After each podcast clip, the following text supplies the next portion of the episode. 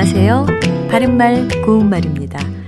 일반적으로 사람의 성을 말할 때 무슨 씨라고 표현하는 경우가 있습니다.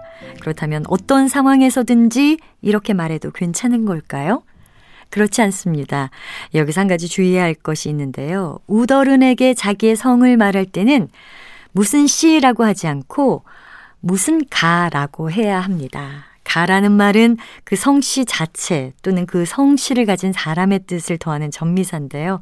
성 밑에 붙여서 낮게 일컫는 말입니다. 따라서 어른에게 대답할 때는 예를 들어서 전주 이십니다가 아니라 전주 이갑니다. 또는 밀양 박십니다가 아니라 밀양 박갑니다. 이렇게 말하는 것이 올바른 방법입니다. 그리고 자신의 부모님의 함자를 다른 사람에게 말할 때는 성씨를 빼놓고 말하는 것이 보통입니다. 물론 요즘 사회에는 여러 형태의 가족이 있어서 약간의 예외도 있지만 일반적인 경우라면 자신의 붙이는 말하는 본인과 성이 같을 때니까요. 굳이 성을 밝혀야 할 필요가 있을 때는 성을 말하고 이름의 글자를 하나씩 부르면서 뒤에 자자를 붙여서 말하면 됩니다.